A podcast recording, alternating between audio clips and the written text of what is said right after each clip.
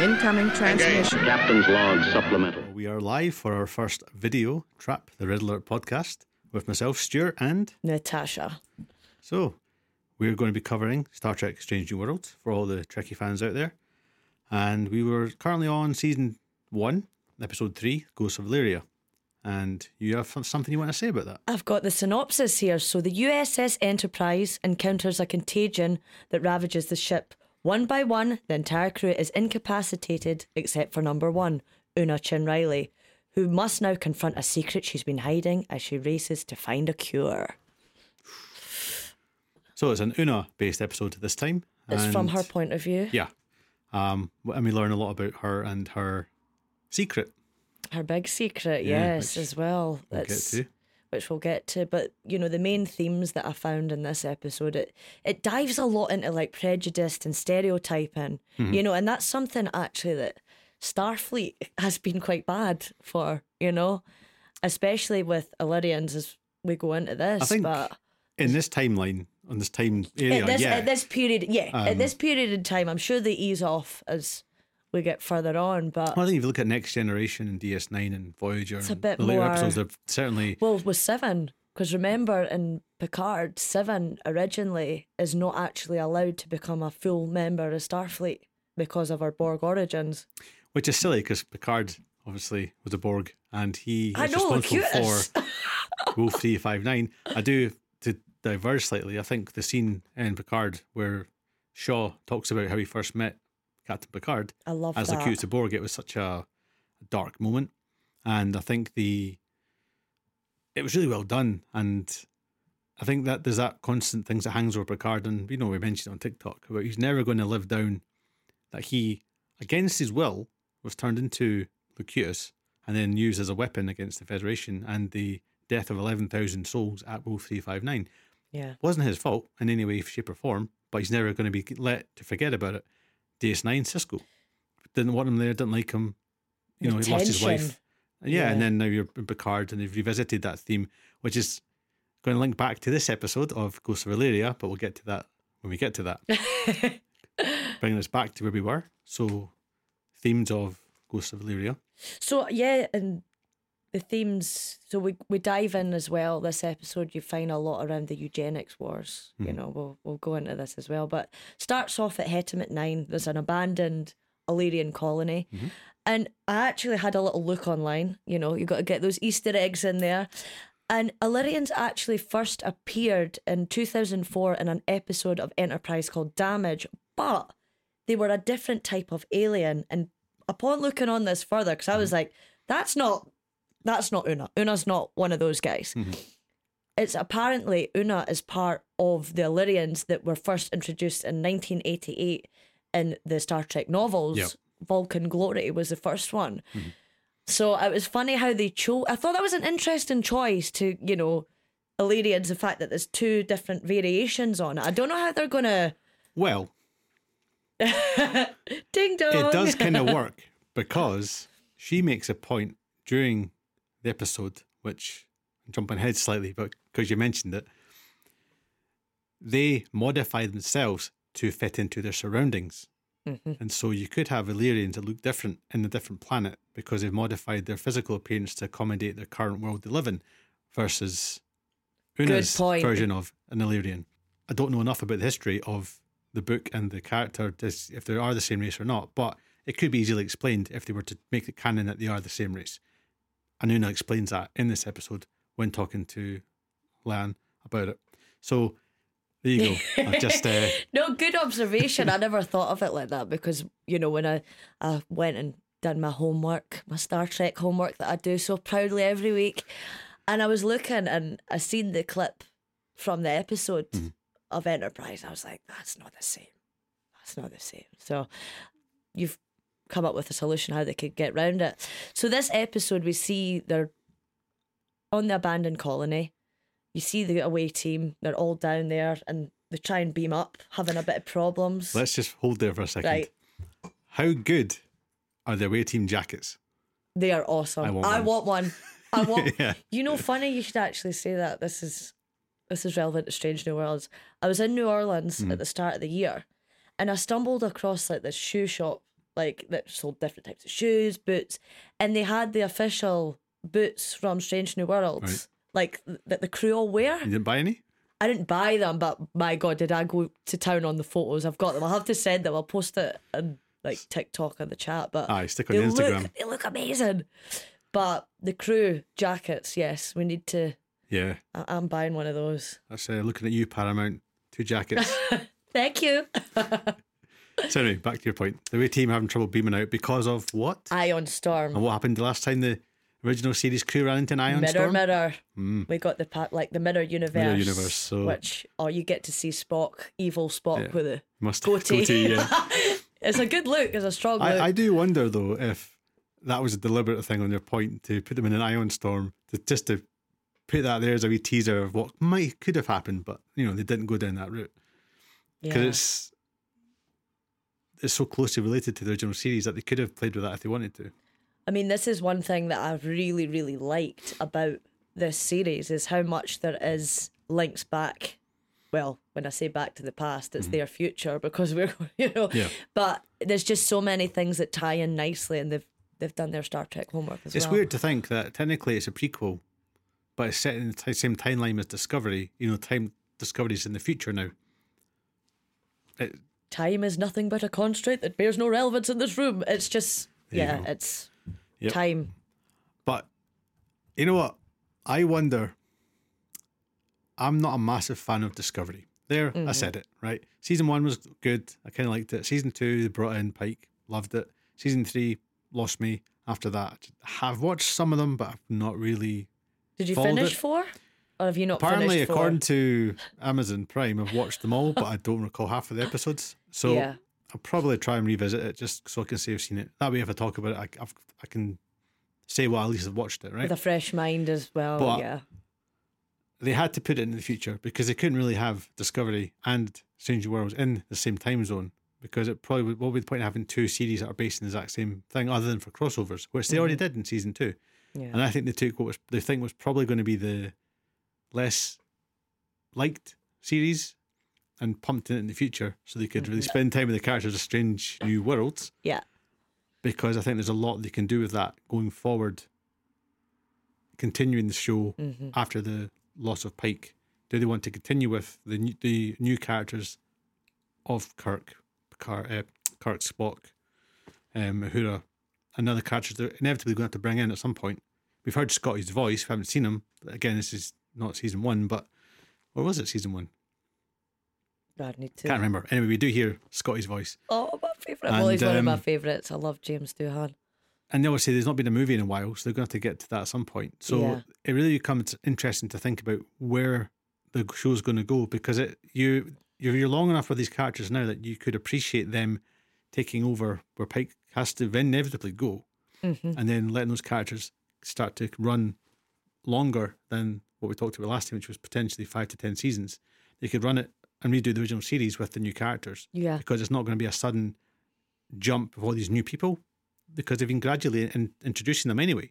So we're already familiar with them now, and by the time we get to that stage, we should be quite comfortable with them as as those characters. So, do they make movies? Do they do a spin off series?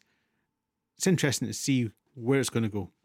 Um, and that took us way off tangent. We'll bring this back. But Ion one Storm. thing, one thing though with Star Trek, and you know, fans listening out there, you need to have good time management skills to watch the show because there's so many different timelines, and Yeah. you know, you have to kind of nothing's linear, so to speak. So yeah, good time management skills are key for watching Star Trek.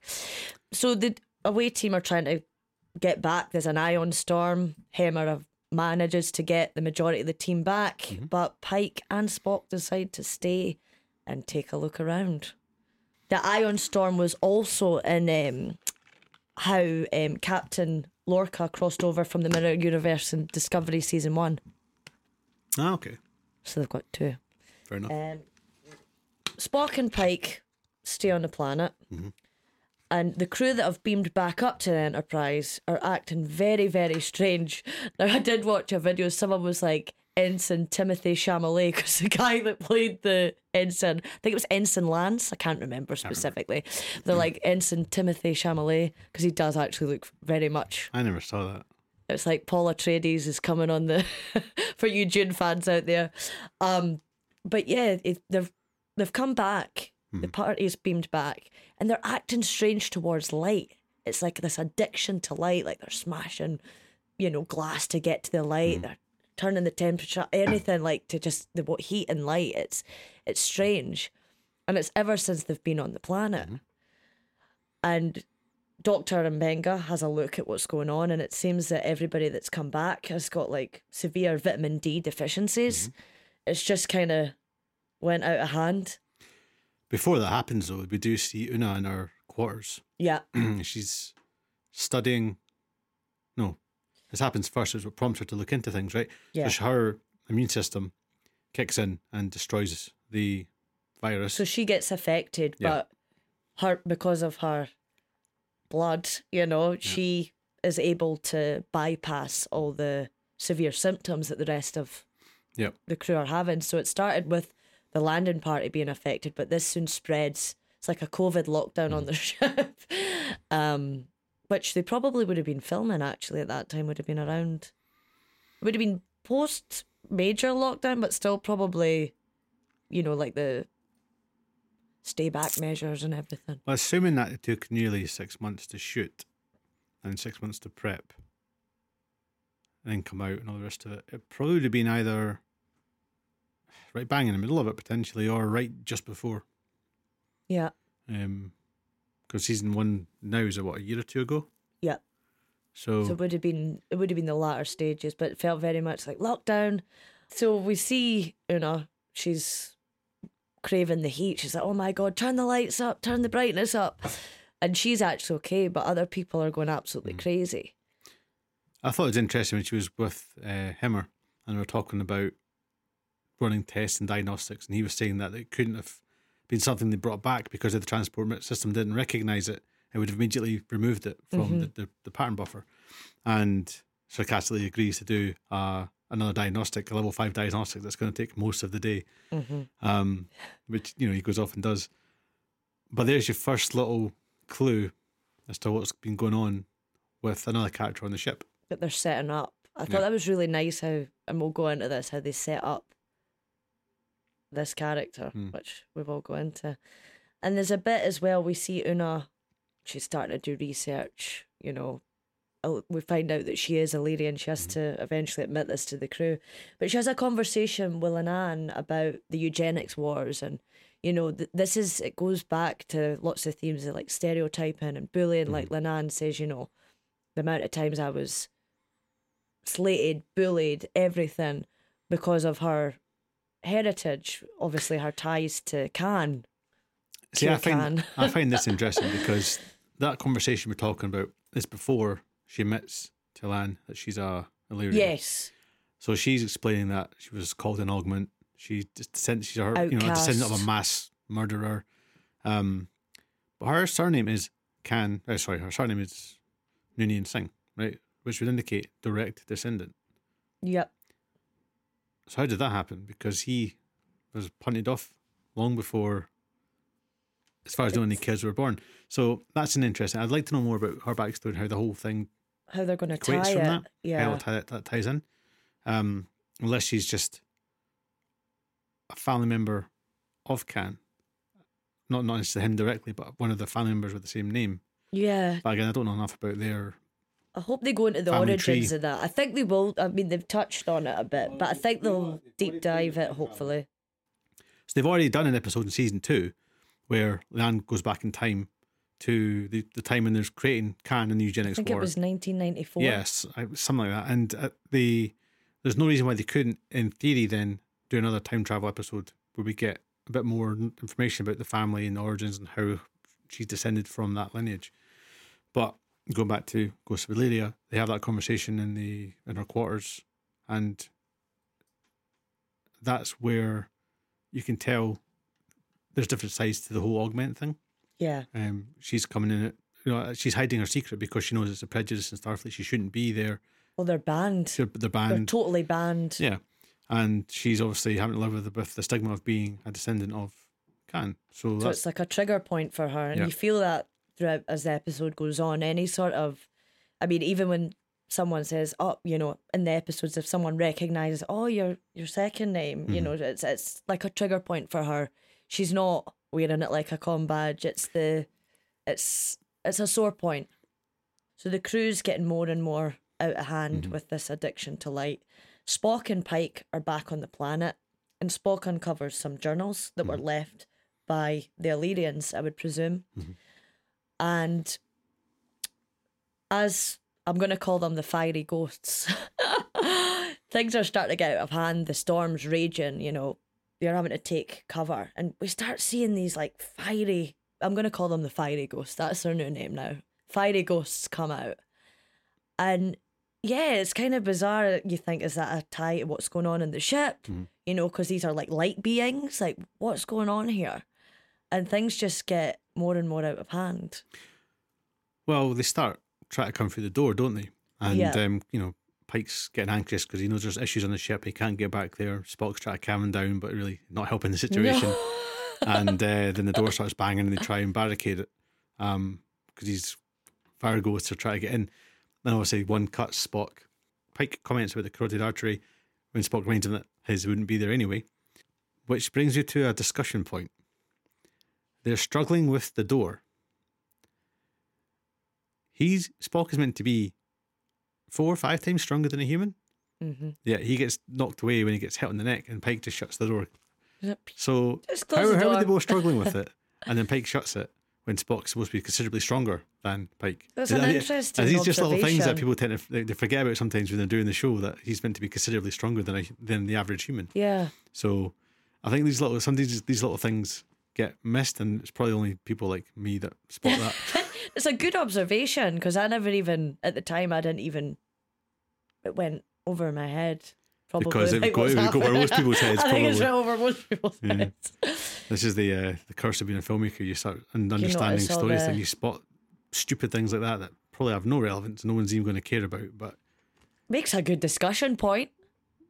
Yeah, if if they can justify it. Anyway, it's, it's a it's a minor bugbear, but um, they're back on the ship at this point, aren't they? And they um, Oh The- well, one thing as well when the, that they uncover with the journals. So Spock, when he's looking through the journals, they find out that the Illyrians on the planet actually were trying to like demodify themselves to get accepted into the Federation. Yep. So that it's like this again, this theme of acceptance, prejudice, stereotype. You know, it, it, it you feel it throughout. I can't remember if that came at that point or afterwards, but it's men- mentioned obviously the discoveries that they were trying to, as you say, downgrade themselves back to un- unmodified so they Yeah. could join the federation, and they were trying to prove that how much that meant to them by doing this to themselves. But back on the ship, um, and this is what leads to Una's revelation is that she discovers Hemmer trying to transport part of the planet's It's like the Mantle. mantle. Yeah. so he can get close to the light and the heat. So she has to stun him, and then just effortlessly picks him up and just strolls to sick bay with him. That, and that's that when we realise, well with yeah, the strength of her. I was going to say like how easily she picked him up. You wonder Yeah. if that's part of the genetic modification, like super strength. Because it, honestly, it's like picking up a rag doll. She literally just hauls him up there. Which you've got to think about it, the daily struggle though for someone to fit in when you are that strong, you Yeah. could probably severely hurt everybody around you without, e- open a without even meaning to. Handles off. You've got to be in a lot of self control to be able to like maintain any contact with anybody without hurting them, or for them to think you're unnaturally strong for you know Mm. a human woman. Uh, but he gets she gets sick obviously, and then she mentions the fact that she's Illyrian to Mbenga and this Nurse is Chapel. the big confession point because throughout the episode you see that she's trying to research Mhm. and we catch a bit of that and then this is a point where she's like look this is a secret she's been harboring Yep. and the crew Mbenga and nurse chapel are like look if we can use your blood and it can stop this crazy covid-esque mad light thing We don't care. Yeah. we don't care we're you know screw starfleet basically One thing I did find interesting though is uh, Uhura in her little quarters. She's got a little bunk bed, and she's got other people in the room with her because she's just a cadet, and they're obviously suffering from the light, the light virus, and she's in pure darkness with her little um, bunk and the, the window thing that closes, which is something that Una then uses to learn as to why she didn't get infected when other people did, and they you know discover the turning off the lights will be useful. But what I found interesting there is the link back to things like lower decks. Yeah. they're living on bunks and they're you know the, all the lower ranks are you know they don't get a private room to themselves like the officers. So I like how they're tying all these things in. Um, It's the threads. Yeah. I love that. so it, it lets everything link together, which makes sense for season two when we get the you know the crossover episode of Strange New Which Worlds. is so good, by the way. but um, yeah, that, that revelation obviously helps Una discover how they can help try and stop the, the virus, and that's what they need to do, which is also quite cool as well because you realise there's a, another floor to sickbay. Oh, Did you not see that? No. I didn't. Uh, do you know what? I And Benga says it. We've had to open up the, the extra floor, and then there's a shot where they're standing running around, and there's a hole of the deck full of people. I totally The, missed that. oh well. Put that in TikTok. I want to see that close up of the Yeah, second there. floor. Um, so yeah, there's a, it's not it's, it's just a wide shot, but it's like he's Oh, down just talking to Una, and then so in fact we opened up the the second floor, and then there's like you can see the balcony, and there's people up there walking around, and I totally So- missed that. But yeah, so and then uh, obviously he mentions to her that he's infected. Um, whatever they're going to do, they've got to do it pretty quick. But he can't make a cure because her the way her body destroys the virus, it's also destroyed any potential antibodies. Yeah. But whilst they're having that discussion, a certain La'an Noonien Singh wakes up and Dun dun heads off to uh, the warp core. Yep. So back on the planet, the storm is getting out of control now. It's like really, really like the glass is about to break. They're in shelter. I mean, it's Hmm. touch and go. Well, this is when Pike's starting to get really worried about it all, and Yeah. the fire ghosts come back and start really trying to smash the door down. the wee fiery ghost. But they're, they're they're trying to get in and smashing the door down, and they're obviously uh, unable to stop them at this point. Um, just as the storm's about to hit, and of course they come bursting through the door and they wrap the ring a ring around Spock Yep. and the Pike as the storm hits, and they actually protect them from the storm, which is unexpected because they're being so violent and aggressive to get in the room in the first place. Yeah. Uh, and it was at that point actually I realised when you come in, they're almost people like Yeah. the way they move, got like a wee head and arms legs, and, they, and then Fiery they kind of almost held hands as they surrounded them and created this sort of like like shield, a big hug. Yeah. Big fiery hug. big fiery, warm, safe hug while they protected them from the uh, the storm, and then kind of leave them a little bit. And then once the storm passes, they just kind of leave, Yeah. leaving them a little bit like what just happened, and then it takes us back to the ship.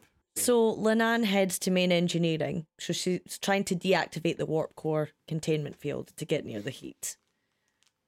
Don't do that. That stuff's dangerous. And this scene in particular harkens back to the original series. They've paid tribute to Space Seed, which is actually our first ever view of Khan. Mhm. And you see as well in that episode, Space Seed, Kirk has a similar encounter with Khan where they're having a fight near the warp core Mhm. and they're wearing the uniforms, as you uncovered as well, same colour. Same color, yep. So they've done a nice little tribute there. Did you not notice that? No. No, I had to read that one up. I, I, I Oh, love okay. to make out like I'm a mastermind of Star Trek, but there are things I do have to, in fact, look up. Uh, I mean, I don't know. There, there's certain things with colors that jump out at me. Yeah, On, uh, cinematographer right there. Cinema guy. So it, it's just, it's just struck me. Obviously, she's commanding, uh, you know, in the yellow top, and he's in the red, and it's just like match the same. Um, but that there's, I know it was done a long time ago, right? And I'm sure they would do it completely differently now. But you got this guy that's so, superiorly stronger than Kirk.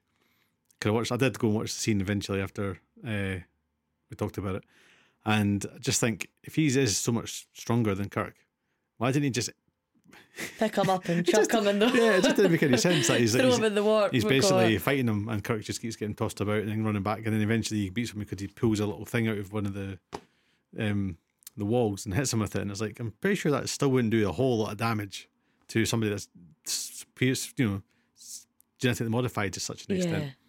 But hey ho, it was the '60s, so I mean, the original series, they were renowned. I mean, they always had William Shatner ripping his top off. Like every second episode, it's like there's his top getting ripped again. I think that was a huge part of it. We'll have a fight, but oh, we'll just have a few rips of the top here and there. I mean, that was Yeah, quite only fair, it? iconic. You've got all these women in short skirts need to get him his top off all the time. And then next gen, you've got men in the short skirts as well, which Yeah. just goes really crazy. But they figured they ironed it out. They, they meant well. They meant well. Maybe it didn't doesn't look nowadays, but they meant well. Thing is, nowadays nobody would even bat an eyelid at that kind of stuff. Yeah. You see men in skirts in the street, and it's Yeah. normal. So. As it should be, you know. But to go back to the point there, it's interesting because obviously they have their, their fight, and that's where uh, La'an under the, the motivation. What's the word?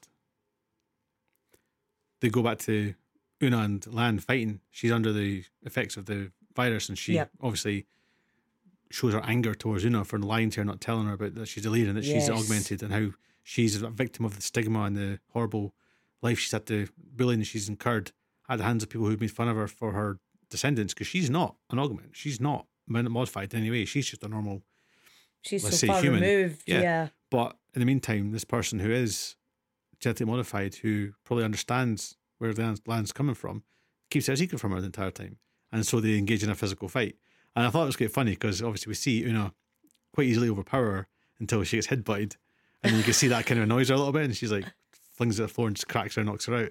Yeah. And again, you know, the warp core radiation becomes extreme and we see her illuminate red and she protects herself from the radiation, but also passively protects La'an.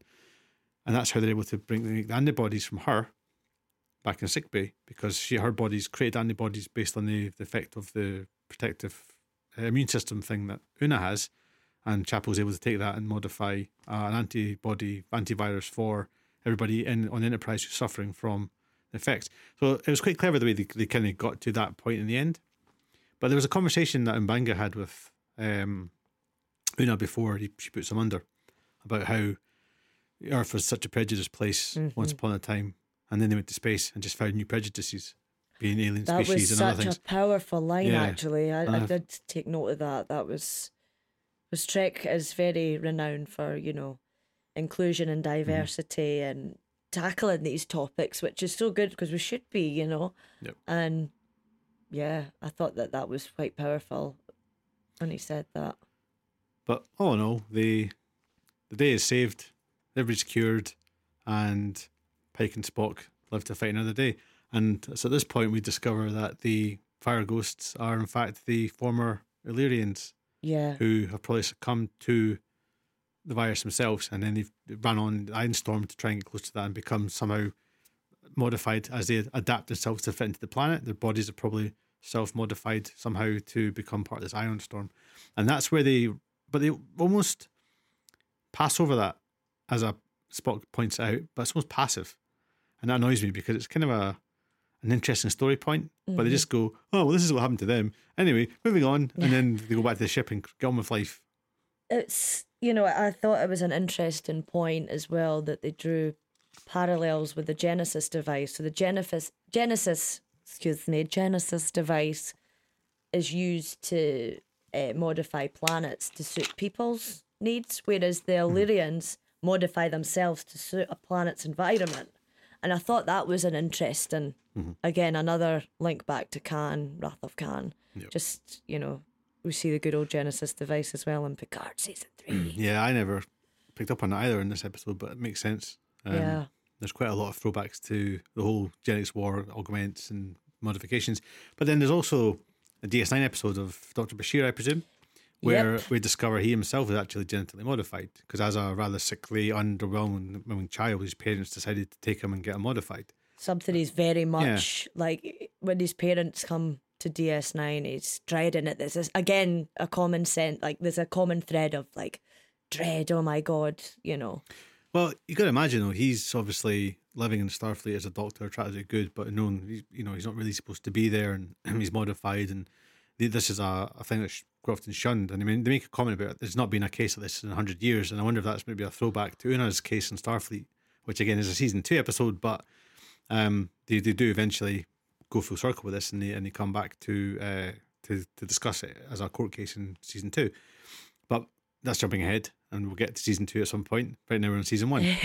But I do think there's there's parallels that show throughout multiple series of Star Trek and how eugenics modifications, you know, these kind of things are touched upon. How even in DS9 times, Doctor Bashir is still embarrassed almost to admit It's what's like happened. a shame. So that, yeah, yeah, it's not something that he's proud of. It you feel the sense of dread the whole episode. It's a very good episode. I really really enjoyed that. But before we get to the end here, right, I do need to point out that Hemmer has obviously been looking at the transport buffer and goes to sick bay to yes, examine this that. is a key point. and then in the gets angry, tells him to leave it, and then the lights go out, and he, he- he's a bit confused because he's like talking about how that shouldn't have happened, and then Mbenga's like, "You're just making things worse. Get away!" And he's like Very Alright. like defensive. more, and he's not a defensive character. No, he's always- so it's it's always just very placid, very nice. So when you see that side, it's like, what's he hiding? Yeah. And I, and I, I can't tell. I'm assuming this is meant to be done, but it's done very subtly. Because Hemmer just goes, okay, you made, your- point and walks away. And we know he's empathic and he can pick up on things. So I wonder if he's meant to be reading that Mbenga's hiding something and he's reacting as, as out of character. And, and Hemmer's just been like, all right, there's something else going on here. I can pick up on it. I don't know what, but I'm just going to walk away. And Good point. I never, you know, I never thought of that. Yeah, well, there you go. That's such an But, interesting they, but it's not something they make a big song and dance about. They've made it clear already that he's got this ability to sense and be empathic and understand Yeah. things. So when Mbenga reacts the way he does, and he very quickly just goes, "All right, okay, you made your point," and walks away. He doesn't turn and go, "What are you on about?" He doesn't fight it. No, he just accepts that Mbenga doesn't want him mm-hmm. there, and he leaves it. And that comes back later on once we get to the fact that we discover Mbenga's actually got his daughter in the transport buffer because she's got a, a, a sickness got an illness. that there's no cure for Yeah. and by keeping her in the transport buffer, he can extend her life, um, which I have to mention has parallels to the most recent Strange New World episode where Mbenga keeps people in the transport buffer who are on death's door from the Klingon War. Yep. Um, that, and so there's now a constant element of where he's keeping people in the transport buffer where when he can't save them there and then, but in the hope that they can save them in the future. And there's also the infamous Next Generation episode Relics. where they discover Scotty in the transport buffer, and so we get James Doohan in the next generation. So it's not a new concept by any means, but it's certainly um, interesting to see how it, how it parallels and it's been played with in other episodes, and the fact that Mbenga has been using the transport buffer mechanism even during the Klingon War. Now, when did his daughter get sick? Was it before that? Was it after that? Did he already know about the transport buffer now to keep people in there? Is that why he did it with his daughter in the first place? You know, who knows? But there's lots of little This parallels that play on that, and it's interesting to think about how all these little threads get get you know all these seeds get sowed, and then they, they continue to play with them. Uh, Space seeds. yeah. So it's, it's well thought out. And as well, another thing, you know, um, with that scene, Hmm. he says this to Una. Like Una, it's like you know, we we've uncovered what uh, you know. You nearly cost everybody their lives. What's going on? And she has empathy Yeah. towards Mbenga the same way that when she goes to Pike and says, "Look, I'm an Illyrian," Mhm. and he's like, You welcome that battle. "Welcome that battle." Yeah. He's just like, "Listen, you're the best damn first officer." You know, he's Well, you have to be. She's genetically modified. Yeah. So I mean, True point. You don't get better than that. yeah. Um, so you see her very much having the same sort of empathy and like not, you know, Hmm. it's like, look, we'll keep this, we'll keep this cool just now. Just don't let it happen again where everyone's at risk. But one little Easter egg as well, I want to point out because I, I've- I actually came across this earlier and it blew my mind. So you know, there's a bit where La'an and um, Una are talking. It's like, look, they're trying to patch things up. They'd had that brawl the strawberries and the, with the strawberries. Apparently, the reason for the choice of strawberries, right, was because that year, so the, that would have been 2022. I guess. Don't know. Tell us in the comments. They'd done the first ever, they'd created the first ever genetically modified strawberries. So it was Did like they? a little tie in with that. Okay, Modification. there you go. I didn't. I don't know that either. So you know, you're learning something every day. This is it. But um, yeah, I mean that kind of wraps up the episode, I guess. But I think um, it's a good. You know, you're getting. This is the thing with every season one. You always have to have the character based episodes because you're learning about those characters and getting a bit more about their stories. We've had, you know, Uhura. We've had Una. We've had Pike, I guess, in episode one. yep. Um, Spock kind of got his backstory in Discovery, I guess. At this point, if you've seen Discovery, you kind of know how he's got to where he's got to Yep. this in his story will unfold further as we go anyway. But um, overall, as an episode, though, it's probably the weakest of the first three. I would say. I enjoyed it. I do think certain aspects which were really cool to explore got a bit rushed over. Um, I'd probably give this one a three. I'm to copy. I was going to say, no, I'll do 3.25 Oh, okay, just to be awkward. just to be a, a smart Alec. no, but I, I think it's a three. It's a, it's a mid-level episode, and I think you're going to find the first two are always pretty strong, and then you start to get a little bit weaker, then you get strong again. That's standard to TV. Yeah, it was put your- still it was still you know Yeah. a really good episode. Um, your best stuff comes at the beginning, at the end, and all the bits in the middle are, are filler. Yeah, So- and another actual theme within the episode was darkness versus light, True. Yeah, that's an interesting point. which I thought was a nice tie-in. Although Darkness won, technically. Darkness one, yeah. So, Fiery ghost, sorry. well, uh, I liked the fiery ghosts. They were cool. They well, did they, they didn't the mean day. any harm. They were just trying to be friends. They're like, hey, you know, we're pals. Let us in. Um, but no, I it was a three, I think, for me. No, Star Trek news. So, Paramount exec, a, well, a Paramount exec, has claimed that it's not the end for Prodigy. So, I wasn't sure if Prodigy had got a season two, but it was only a season one. Again, we discussed this in episode one of Trap. We've both not really entertained it because it's a kids' program. Tell us otherwise in the comments. Tell us why we should watch Prodigy. And you never know, we might end up reviewing it. Yeah, Stuart sounds reluctant. I don't know. I, think I've, I think I said before I had to be look at it and it, it didn't jump out at me. I thought you'd have looked at it because Admiral Janeway's in it. Yeah, I mean, I love Janeway. Yeah, Kate so- Mulgrew. I mean, I'm a Janeway fan. Although she's apparently last thing I saw about her, she's no longer involved in Prodigy. She pulled out. oh, really? But that was when they were discussing it being not renewed. So I don't know Or if that, that was just, just. something. Um, we'll see. I mean, the writer strike's still kicking on. There's still those issues there, and I'd imagine if there's a show that's up in the air just now, and again, it f- ta- you know plays back to the, the one back in 2013, 14. A lot of shows just got cancelled because the writers were gone, and it, there was too much time between that and new shows getting There's a written. lot and episodes- going Yeah, on. and it, you, while they're saying they don't plan to cancel it, I mean, it is animated, so it can be put on hold and they can Yeah. come back to it. But we'll see. Time will tell. I still haven't seen it yet, and maybe it's good news for those fans of the show. But Tell us why we should watch Prodigy. For the fans out there, tell us why. What makes it good? If we have any fans of Prodigy that follow us on our channels, tell us why we should watch it.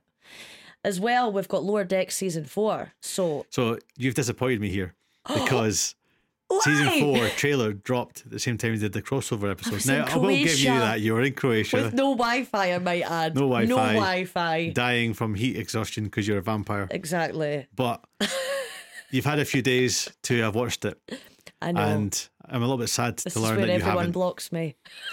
you call yourself a fan. But no, they brought out season four, and I, I thought the trailer looked awesome. I'm looking I'm forward going to have that. to, minute I get in, I'm going to do that. Yeah, I'm going to name and shame you on TikTok. for this one. Getting named and shamed. But it says it talks Ferengi love, Voyager goo, Orion knives, and more. So that sounds like we're in for a right And, they, they, and even in the trailer, they mentioned that the pike thing they can't talk about. So- we can't talk about that. Um, which brings us nicely to not news as such, but the crossover episode. We won't go too much into detail because, again, we're going to get to that when we get to season two. But loved it. Thought it was handled really well. And the animated opening titles. Oh, I love that. You put a clip of that on Yeah. our TikTok, which you can go and check out. That was really nice. We seeing- link it in our video description. link in description. But yeah, no, that was a great. I, I, hope they do more crossover episodes like that because I felt that really worked. It did, but it becomes a novelty, and if you take the, take it do too much of it, Yeah. it loses the appeal. And I think they've done it once; it was done well. I don't think they can do it again. And of course, we had Jonathan Frakes directing the episode, so we had the good Oh, I didn't mixture. know that. Yeah, so we had the good. We had Jonathan Frakes directing it. We had the good, sort of slightly more serious tone of Strange New Worlds with the comedy value of Lower Decks. Um, it was just handled really well, and I thought as an, as an episode, it was fun, and that's what Star Trek should be. So Do you think they would ever? I was thinking this as I watched the crossover episode. Do you think they would ever maybe even do a limited run of live action for Lower Decks? Because Tawny and uh, Jack Quaid are, Hmm. li- I think they're brilliant. Like when you see them, like the actors Hmm. out of the cartoon, they they feel like those characters. Yeah. they feel exactly like it. they even gave Boimler purple hair. Did you know? I notice that? know. I thought that was ace. I don't know. I, I think it's it's it's too costly. yeah. to be having another so good, another live though. action. It was so good, but it works in small amounts. And I think and I think if they don't if they move away from the cartoon aspect of it, they can't have the same freedom they would have you know, animating certain things. They wouldn't have that same freedom in live action. And it would cost more money to make those things become a reality.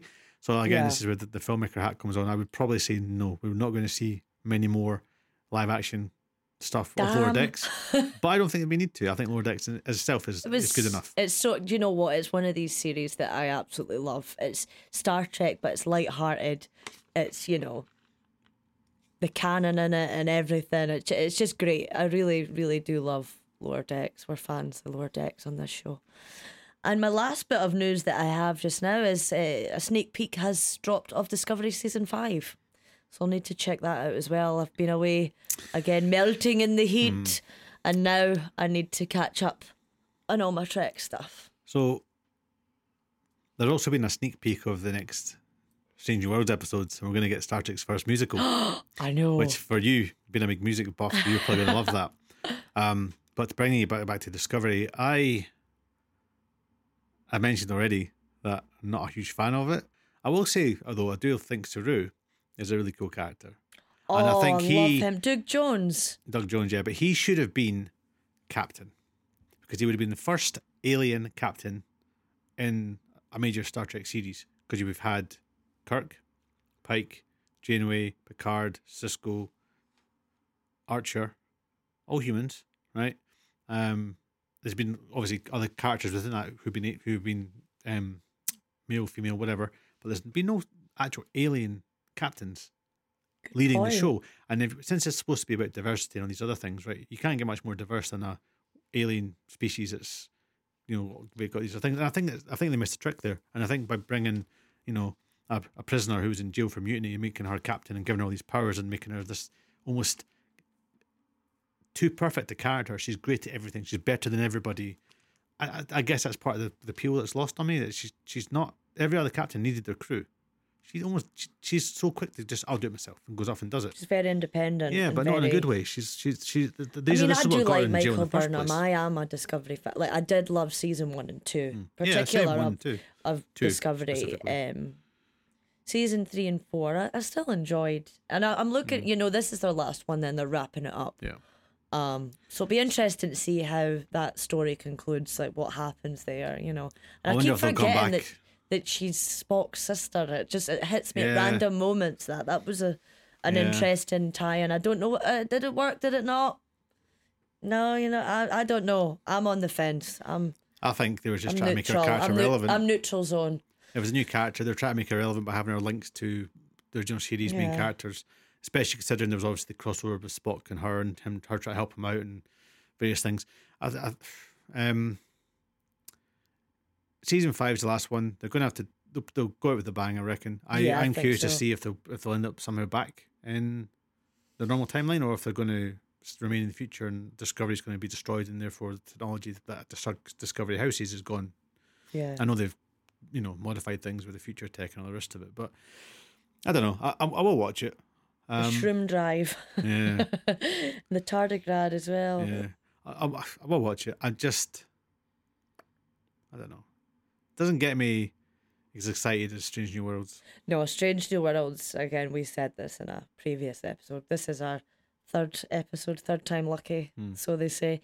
Um, that you know, Strange New Worlds is one of the best things to happen to Star Trek in a long time, Yeah. and it feels the most Trek thing that we've had in a long time. I think Picard season three, and yeah, there's some plot holes, but Picard season three and Strange New Worlds are the best Star Trek Yeah, We've we've, had since probably Voyager DS9. we've been spoiled. Yeah. Not to say that, uh, yeah, we digress as always. But so that's the last of the news. Which a couple of things I want to talk about, not Star Trek news necessarily, but what do you make of this whole Congress thing with the aliens in the in America? I love it. I feel like they're calling me home. I came back and this was actually announced. It was a day after. So it was announced, I think it was the 26th of July. My birthday's the 27th of July. And I remember coming home and obviously I had no Wi Fi or data when I was over there, which was so annoying. And I had so many friends message me, aliens, aliens, aliens. And I was like, oh, they've come to take me back.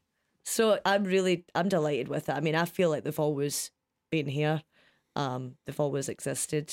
What's your thoughts on the Congress thing? I think, I mean, I think it's great. I'd seen the Steven Greer stuff before, but this feels. well, you know, like, there's a lot of rabbit holes, right? And there's a lot of things you can look at on YouTube. And there's Ancient Aliens, the old TV I show. that. Do you know I- what? I love yeah, that show. I enjoy it too, but I'm open minded to a lot of things, but and I, as I said I think before, you you got to be pretty naive to believe that It's we're the only us. life that's out there. But I still would need to see a bit of proof. Like, show me an alien. Show me an actual alien. Show me. I don't uh, think they ever would though. I think they're well, they're going to so... have to eventually. I mean, the whole point is they're trying to tell the, tell us that they, these things are there and they, they exist. So if they're going to open up the discussion about it, They'll have to. They'll have to at some point just say, well, well here you go then. true. This is what you wanted.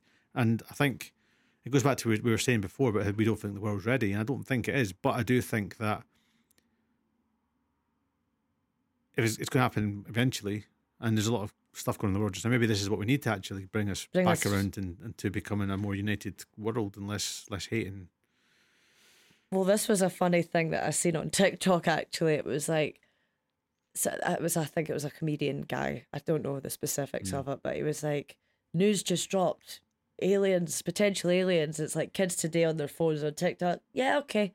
There wasn't like any sort of massive outcry. Yeah, I know. I was like, it, we are kind of in that culture. Like, imagine this sort of news had come out in the nineties. Oh, the We people would would be have having been parties on rooftops. Absolutely. Yeah, But- which I'm pretty sure is an Independence Day. But um, yeah, they're all like, "Take me up," and then they zap Uh, them. that'd be me. That'd be me. I'm like, I'm ready to come home. Yeah, but no. Um, you wanted to ask about transport technology. Yes, so we want what we like to do in our episodes as well is bring Star Trek into real life. So let's think of, you know, transporter technology. Would you get in a transporter, yes or no? No, Why? because I saw the fly, and it ruined It ruined everything. because there's nothing worse than a mar- mar- than a Brundlefly. You know, you, Yeah. you wouldn't want to be half fly, half human. Now, okay, Oh. now I understand that in Star Trek they scan your pattern. If something shouldn't be in there, it removes it from the the pattern. So there's a lot of things going on there, but there's also uh, it's not the Star Trek motion picture. There's a transport accident. Yeah, there's definitely and been. there's Tuvix where Neelix and Tuvix become merged somehow, and there's like and Janeway's like, oot, yeah, and so, gone. so there are scenarios throughout Star Trek history where the transport has created problems. Um, so it's not a flawless technology even then. Um, and the idea of being completely like shattered into atoms and then reassembled. I, I remember reading something years ago about it, and they were saying essentially every time you get transported, they kill you, clone you, Yeah, this is and it, then you they die, you. yeah. yeah, you die, and then you're because you're shattered into you into like molecules, and then basically they just print, reprint you, so you're cloned essentially. So the first time you went into a, a transport transporter, you're killed, and every version of you thereafter is just a clone of yourself. Um, and so I don't know, it just seems like a technology that seems it's cool to think about. I don't know if I'd want to step into a, a, a transporter. And, See, uh, for me, there is a time I would want to like step in a transporter, Mm. and it's when I'm stuck at an airport in between gigs. And if I had an option just to beam somewhere or just get there quicker, I think I'd be like, just kill me now and bring me back to life because the delays are so bad. Yeah. So there is times I'm like, God, beam me up. I wish we could, Mm. you know. Which, you know, actually, speaking of that, you know, in the original series, this is the Mandela effect. Mm-hmm. Captain Kirk never actually says, beam me up, Scotty. He never, he says variations on that, but he doesn't actually say, beam me up, Scotty. That doesn't surprise me. But yeah, you're right. It's a Mandela thing. Do you think it comes from somewhere? Um, Yeah. And you think it's probably been said at some point. But it's like lots, lots of stuff in, in television. You, you've you've got the idea of like, oh, look, I'm your father, and it's like that's not even how he says it. You know, I know. That's you know, even on but you- But you, get it, yeah, you get it in your head, uh, but and that's how you repeat it to millions of people. Repeat it wrong, yeah. and then they're adamant that that's what it is. And then it just sticks. But uh, no, to go back to transportation, I, I've seen. I was very young, right, and when I first saw the original Fly, and I always remember him being, you know, in the web, and then Oh. the spider coming to get him, and he's like, "Help me!" And then the little, that, that's stuck. yeah, and it's not. It did. I I always had this fear of Pun like, intended. yeah, you're you're you're letting yourself be obliterated and then reassembled. It's like Lego. Yeah. So no, I, I don't know. I think if there's someone tomorrow, there's a teleport, we can get you to Australia tomorrow like that. We jump in. I'd be like, nah. No, I wouldn't. I'd wait and see how things went for a little while. Maybe one day I might. Test run. Yeah. If, but if if they be jumped, you know, four or five hundred, four or even several thousand years in the future in that technology like that, and if people just use it on a day to day basis and it's standard, maybe I'd be less scared to use it. Be Or- like people getting it. I mean, obviously it's a bit of a difference, but Mm. like people back in the day getting into a car. Maybe at one point that would have been like, oh my god, Well, even a plane. You can imagine a plane. Yeah, there exactly. Like, oh my god. Forty thousand feet in the air in a metal canister with huge amounts of jet fuel, I feel so good about my next gig. We'd have to fly. but it's still like the safest mode of transport. So, yeah, not for me. No, it's it's not for me. But if you ask me when I'm jet lagged and I've got long haul flights in between gigs, then I would be like, get me on the damn thing. Just give me a shuttlecraft. Just get me on it. But yeah, Yeah, no, I'm, I'm a shuttlecraft man. shuttlecraft. Yeah. Anything else? So I think that wraps us up for this week. I know you were going to talk about uh, Universal Soldier as well. Oh yeah, so we want to ask a question to our bit of a random thing. Yeah, so I was having a debate with a friend of mine about, or a mutual acquaintance of ours, Yep. about sci-fi versus movies and how films have different genres. Um, usually one overarching genre, then there's multiple genres in amongst that. And one of the men- films that got mentioned was Act Universal Soldier. Now, I grew up watching Van Damme, Schwarzenegger, Stallone, all these you know guys on television. So when I hear Universal Soldier, immediately I think it's an action movie because there's fight scenes and war scenes and explosions and car chases and all sorts. But yes, I suppose inherently there are sci-fi elements throughout the film because you've got soldiers getting reanimated from the dead and then there are super soldiers and all the rest of it. Which also ties back to um, you know, the, the recent episode of Star Trek because they all seem to have super serums, but again, jumping the gun. so my question is Universal Soldier, is it a sci-fi or an action movie? Leave your comment, tell us what you think. Your job for next week is to watch Universal Soldier, I'm going to watch it. and then we'll discuss it next week, and we'll toy up the answers in the comments, and we'll make a official trap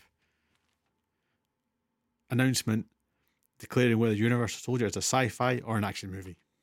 And this might be a, a new ongoing thing we do, sci-fi or not, from Sci-fi here on or out. not.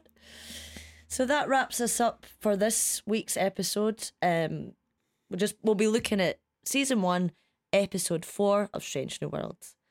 I'm been Natasha and I'm Stuart. And as always, you can follow us on YouTube, TikTok, Instagram. All the notes are below in the description. And we'd love to hear from the fans and comments about the show, what you think, things we could do to improve. And, you know, hit us up, say hi. We won't bite, honestly. She's a vampire, but I promise I won't bite. I just look like I would, but I, I won't. so until next time. live long and prosper.